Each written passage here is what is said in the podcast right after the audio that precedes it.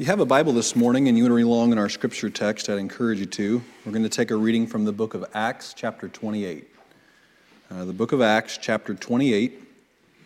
And we're going to begin our reading in verse 16 of our scripture and read down to the end of the chapter, which just happens to be the end of the book.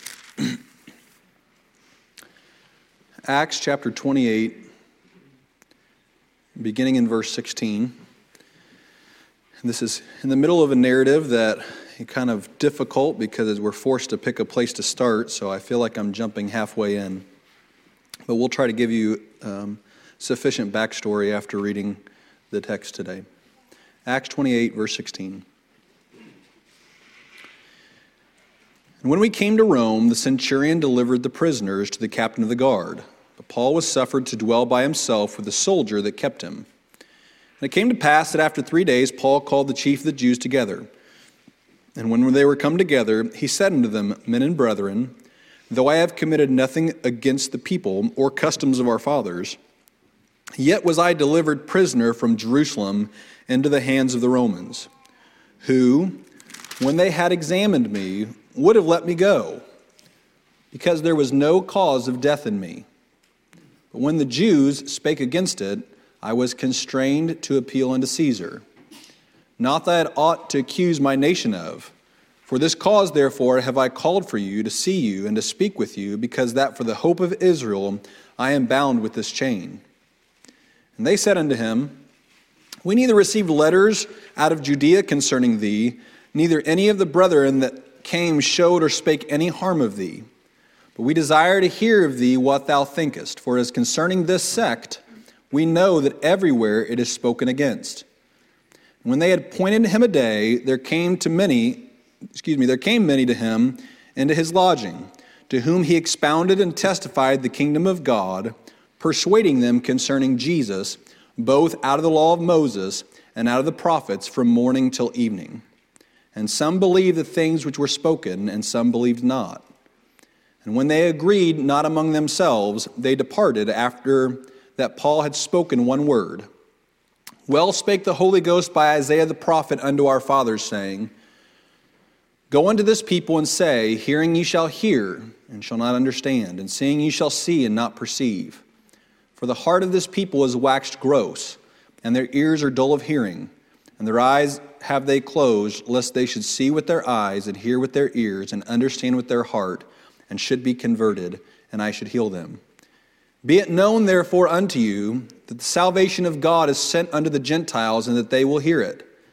When he had said these words, the Jews departed and had great reasoning among themselves.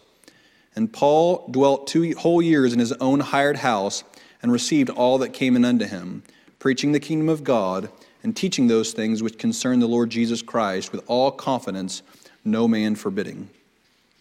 That'll conclude our reading this morning. Forgive any of the mistakes that I might have made uh, in the reading today. But the title of our message this morning is Resisting Group Think. Resisting Group Think. Now, that's probably a more common phrase, group think, today that I don't think that phrase has been around too long. But it's the idea, it's pretty simple, and it kind of gives it away in the name. It's the idea that a group of people think something, and when you're amongst that group of people, there is an inherent pressure to think the same. And so oftentimes, we will shortcut thinking for ourselves, taking and laying out facts and evidence giving honest consideration to a certain topic or idea because we have adopted the culture of those people and many things about those people we may agree with and like. And so by default, perhaps, we become lazy or maybe just too trusting of a group or a person, and we allow whatever they ascribe to be true or right to something that we just commonly accept. Now, this is most common. I think all of us can admit when we were younger, this is something we did often.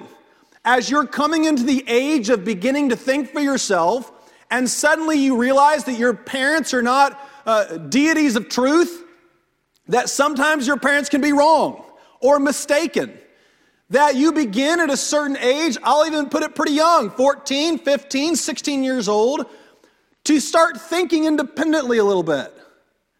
Or perhaps to start listening to other groups of people, and oftentimes they're very convincing, and maybe they're even right. And we stop, or we can fall in the habit of feeling the pressure, desiring to be accepted, or just go the path of least resistance and not cause any turmoil in our group, and just kind of become a, a group thinker. That's very dangerous. I've seen in my own life the worst group think take place in religion, where people come into a church and in striving so strenuous, strenuously to maintain unity, sometimes teachers and preachers can get up and they can say some things. And I've sat back there even at a young age and thought, ooh, really? And there became there can become a dogmatism within a religious group. Not to question, not to ask for further evidence. And I want to testify this morning that any dogmatism, any legalism or pressure that could come from a religious setting or any setting for a person to adopt a view or a belief or a lifestyle or a way of living just because they're supposed to submit to groupthink, that is an unbiblical, ungodly thing. And it ought to be resisted, strenuously resisted. God blessed us with complicated minds. I'll even go a step further in saying powerful minds that can reason and think and consider. One of the biggest differences between us and any other species upon the earth is a complex consciousness that we have and an ability to reason dozens of different variables instantaneously and make a decision. In our culture today, see, the danger of a culture becoming polarized is that people tend to begin to think in those polarized extremes. That if I concede the other side is right in one area, if I concede that there's error on my uh, group's part in any area, then somehow people have deducted that it is an admission that everything I believe is wrong and everything they believe is right. And I'll tell you this morning, that has got to be resisted. Here, we learn of this account, and what really jumped out at to me is to understand what's going on here, the, the, the title of the book is called The Acts of the Apostles. And so it literally means the acts, the actions of the life of the apostles. And we find in the first 12 or so chapters that Peter the apostle, who had been the default leader after Jesus' resurrection and ascension, that it begins to basically follow his life for the first 12 chapters. Then we find in chapter 9 that the apostle Paul gets saved, gets called uh, to be an apostle and to be a minister, and then it takes about a two chapter break or a three chapter break, and in Acts 13, it then transitions from following Peter's life to then following Paul's life all the way up until Acts 28 here. But in Acts chapter 21 is when really this story begins. Because Paul, it is revealed to Paul earlier in the book of Acts that he is going to be taken to Rome. He's going to stand trial there. And so he kind of goes on a farewell tour.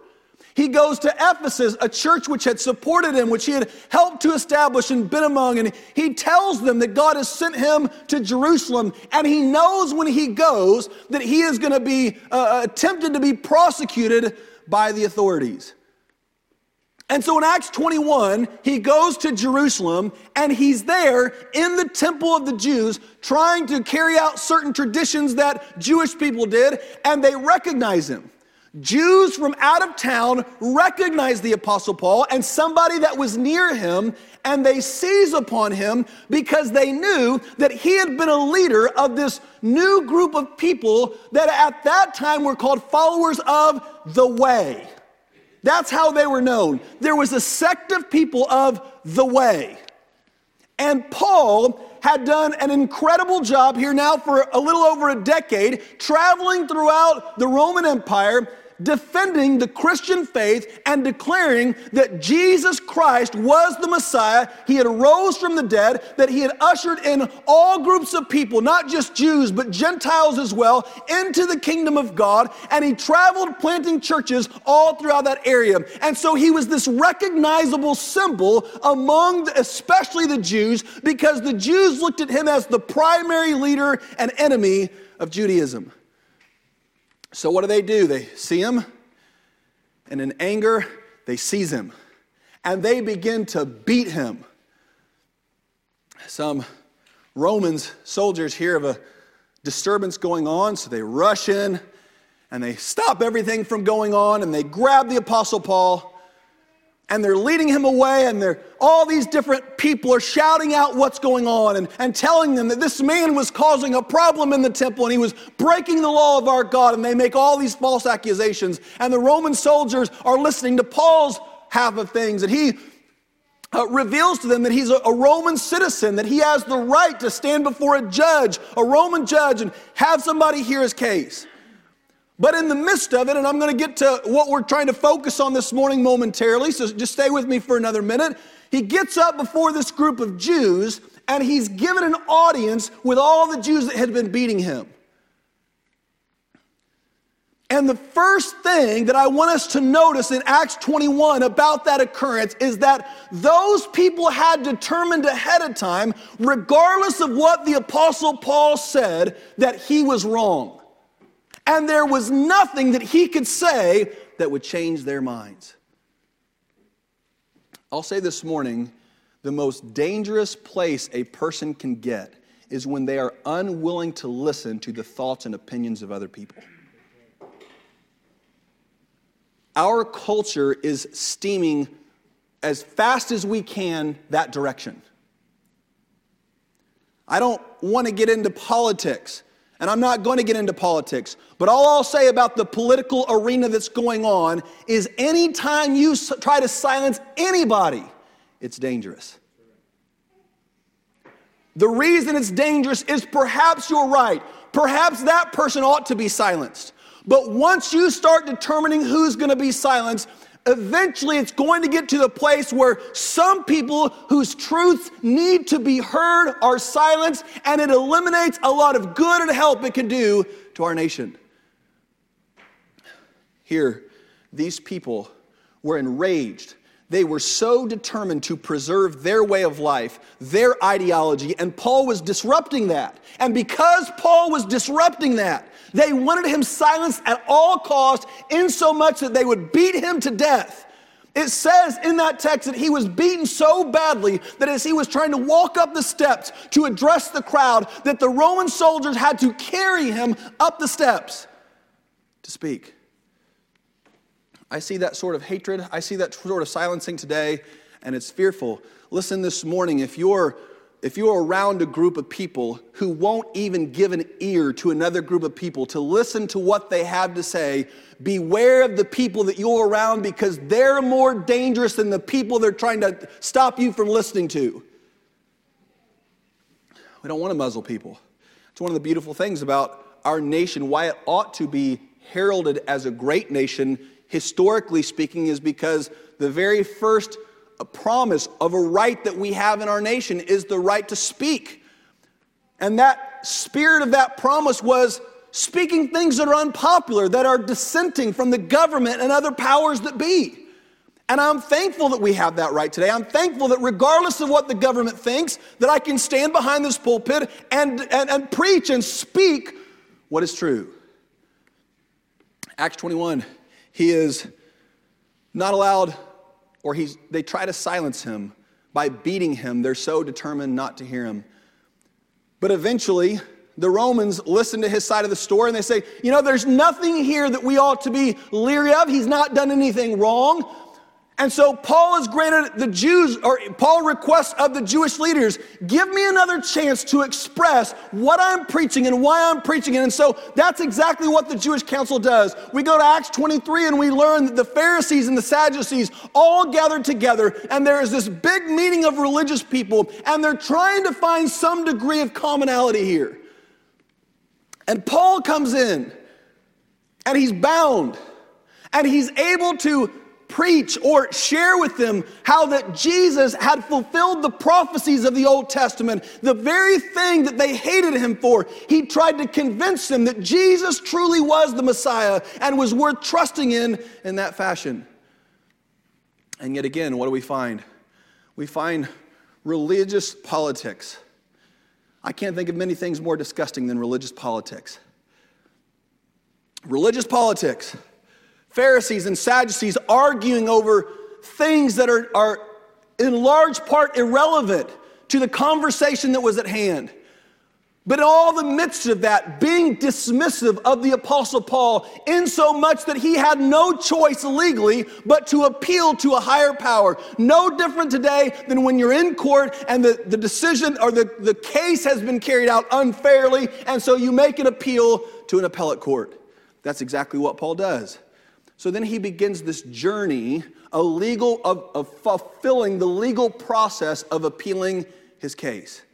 And at the core of his case is trying to express that Jesus Christ rose from the dead and he entirely changed me.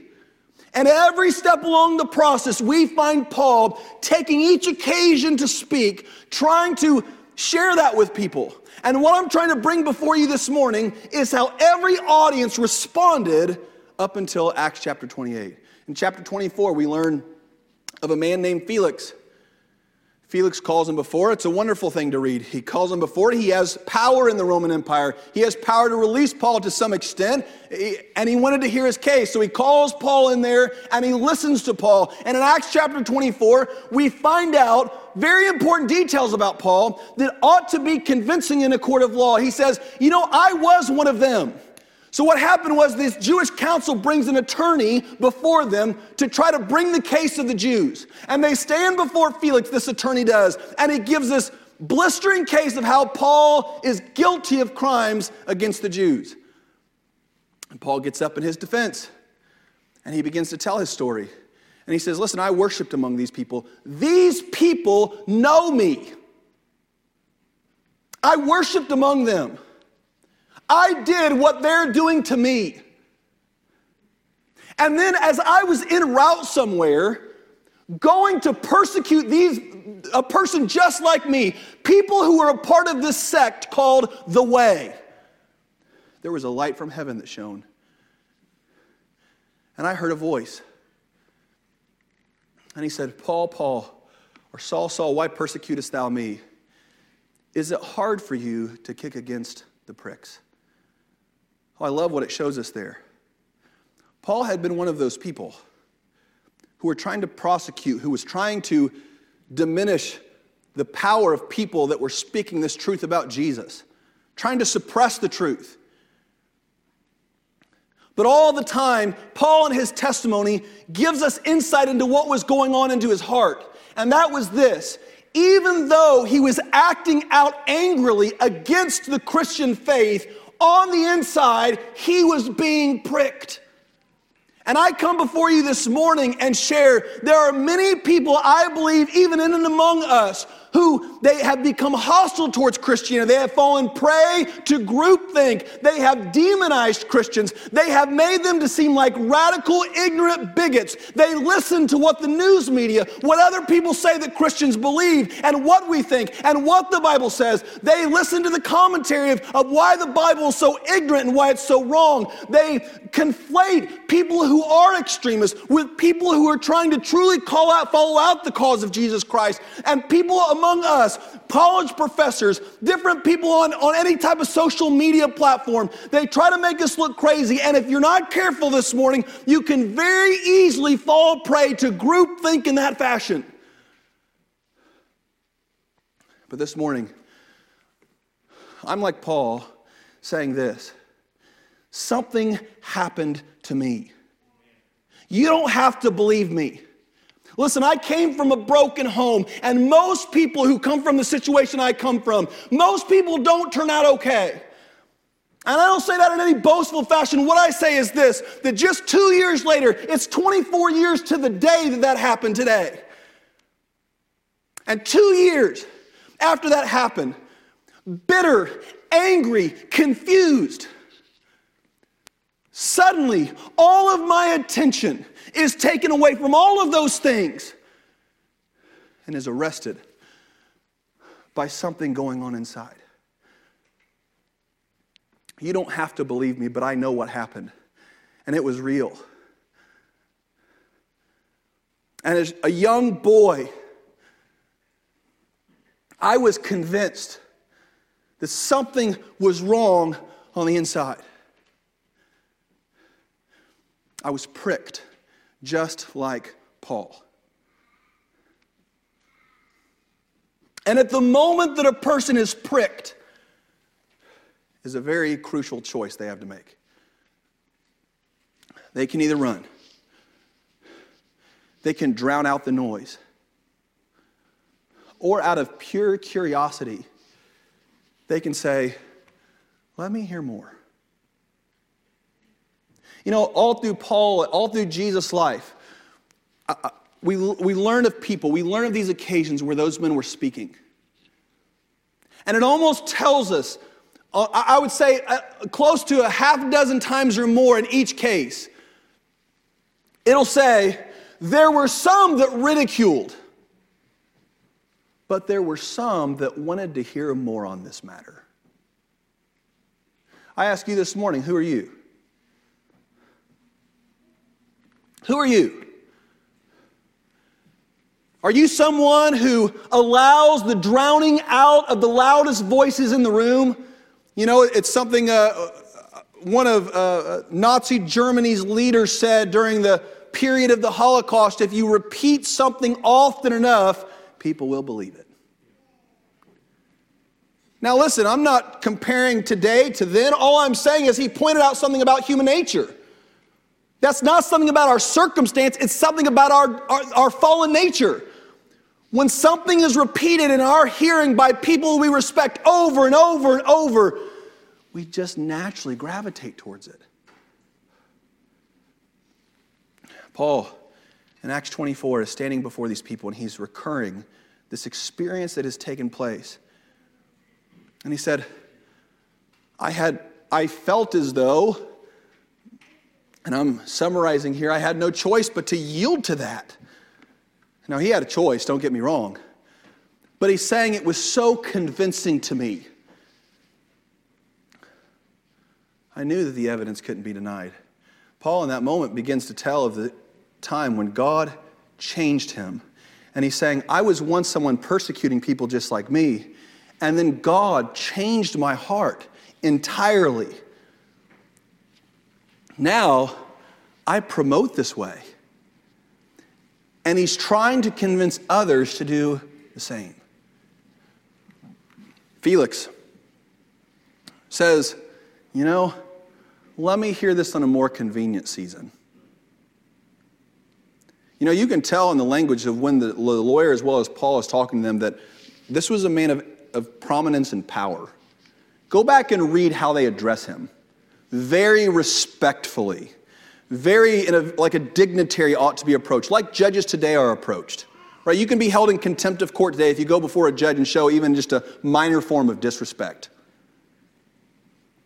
He goes before respectfully. He tries to convince him, and yet Felix isn't convinced. So he's pushed down the appellate court process, and he goes before Festus and eventually before King Agrippa and his wife Bernice.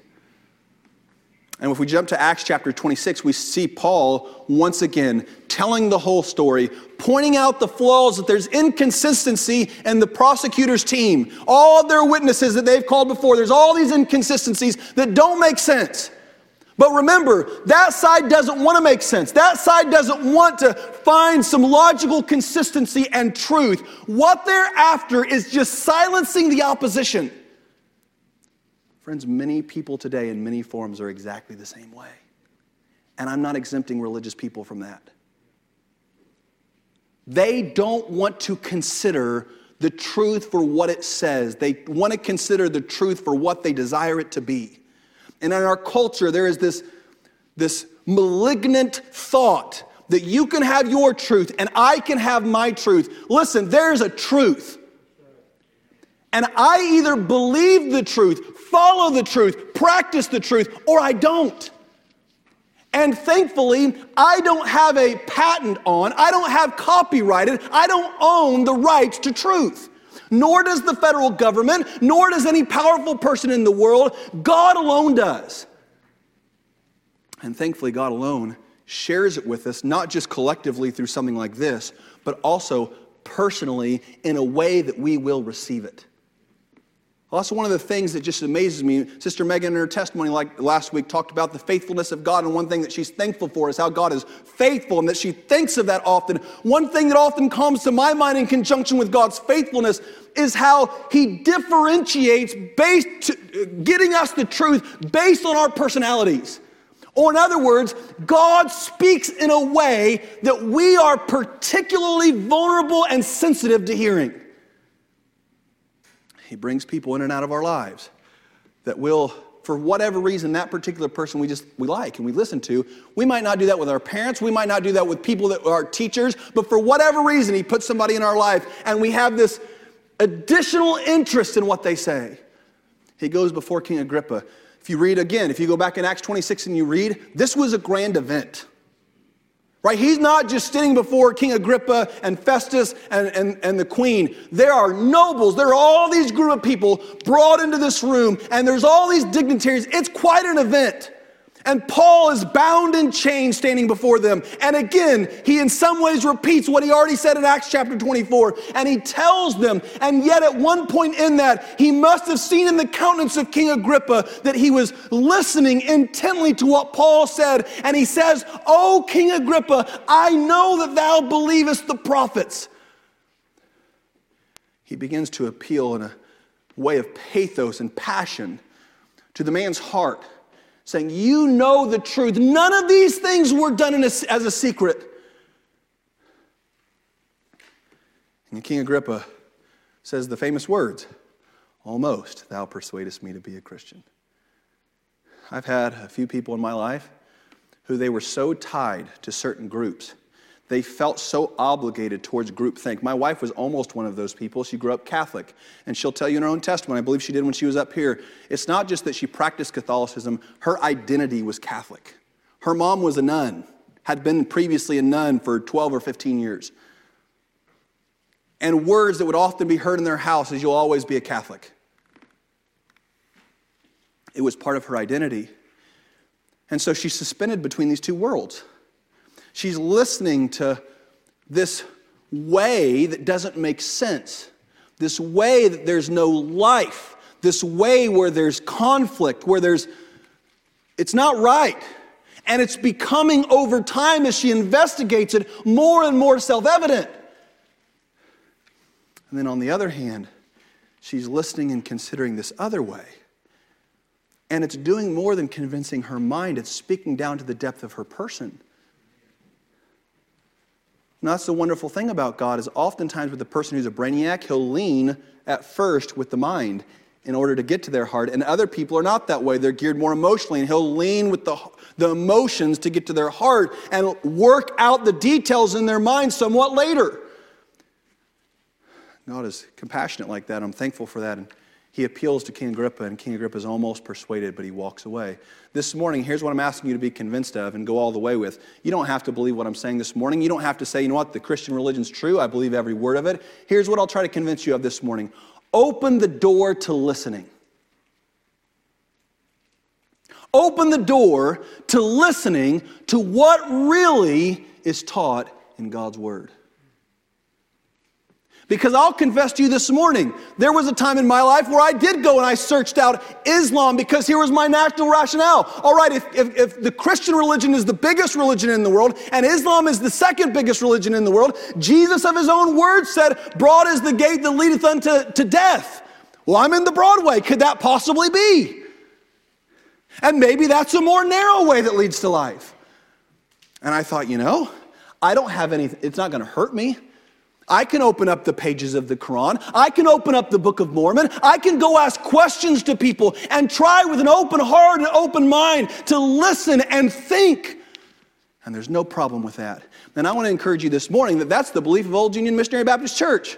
We want you to pursue truth. We want you to go seek and find, and in the process, trust and pray God, if you'll please guide me in this pursuit, open my mind. And if you're truly the God of Islam, then I want to live that type of life. And I stand before you here today saying that. But if it's wrong, show me that too. What I ask you to open your heart to this morning is the pursuit of truth. Don't fall suspect to groupthink. Don't listen to somebody because they have a tie and a pulpit and people voted them to pastor. Do it for a reason superior to that. And that is that God convinces your heart that it's right. And if the God of the Bible is who he says he is, that's his business is doing that. God's interest is your heart. Of all the valuable things in the world, God esteems your heart above all of it. And He is seeking to win it. And He has put institutions and people in this world specially commissioned for your heart and sharing the truth of the gospel with your heart. And God has nothing to hide. There's not a part of the Bible that you can say, you know what, God wished He wouldn't have put that in there because it's going to lead you maybe to believing that He's not real and true. No, God in His omniscience and His wisdom put every word inspired as it is. And if you try to read it in the sense that it is a collective picture meant to put forward this beautiful mosaic that you can behold and be stunned with the beauty of it. Now, you know what? You can go and if you zoom in on any picture and you just see just one little color, you might say that's the ugliest picture you've ever seen. But when you back out and you see it in its context, what you learn is that that very thing may be integral to making the whole picture what it is. That's exactly how God's word is. You can pick out parts and you can say, look how stupid this sounds. And you could do that with any book.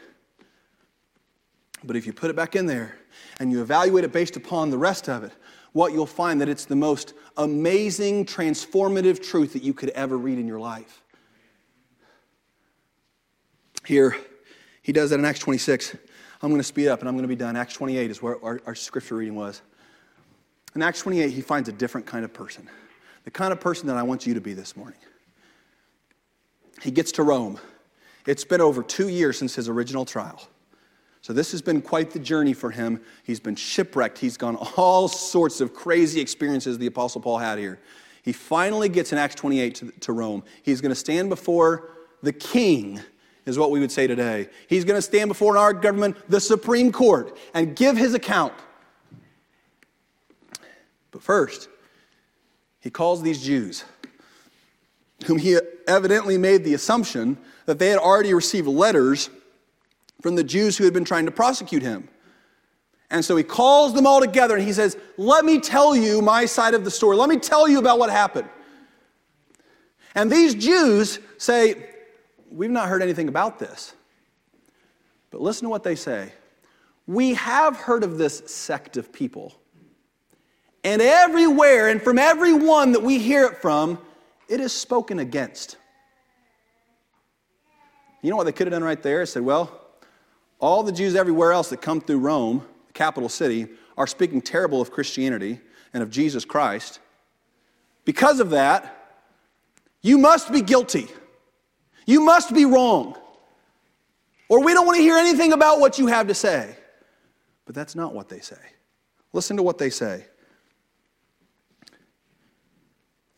And when they had a, excuse me, but we desire, in verse 22, but we desire to hear of thee what thou thinkest. For as concerning this sect, we know that everywhere it is spoken against. And when they had appointed him a day, there came many to him into his lodging, to whom he expounded and testified the kingdom of God, persuading them concerning Jesus, both out of the law of Moses and of the prophets from morning until evening. I hate in our culture that we've gotten away from this. There is value in doing what I'm doing right now and what we're doing right now. You know what there's also value in? Sitting and talking and asking questions.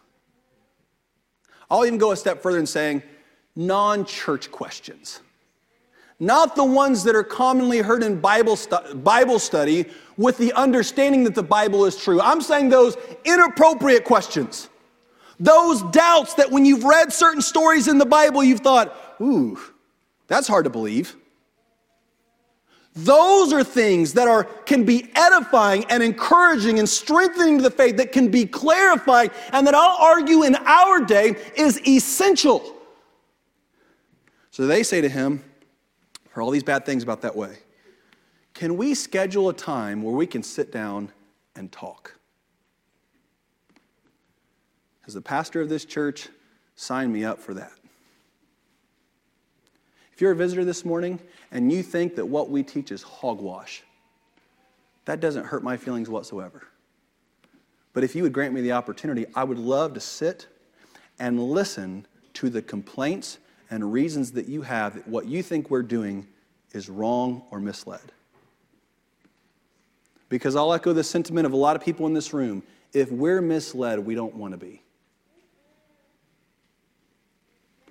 So they set aside a day. And at the crux of the sect that he's talking about was the core question Who is Jesus?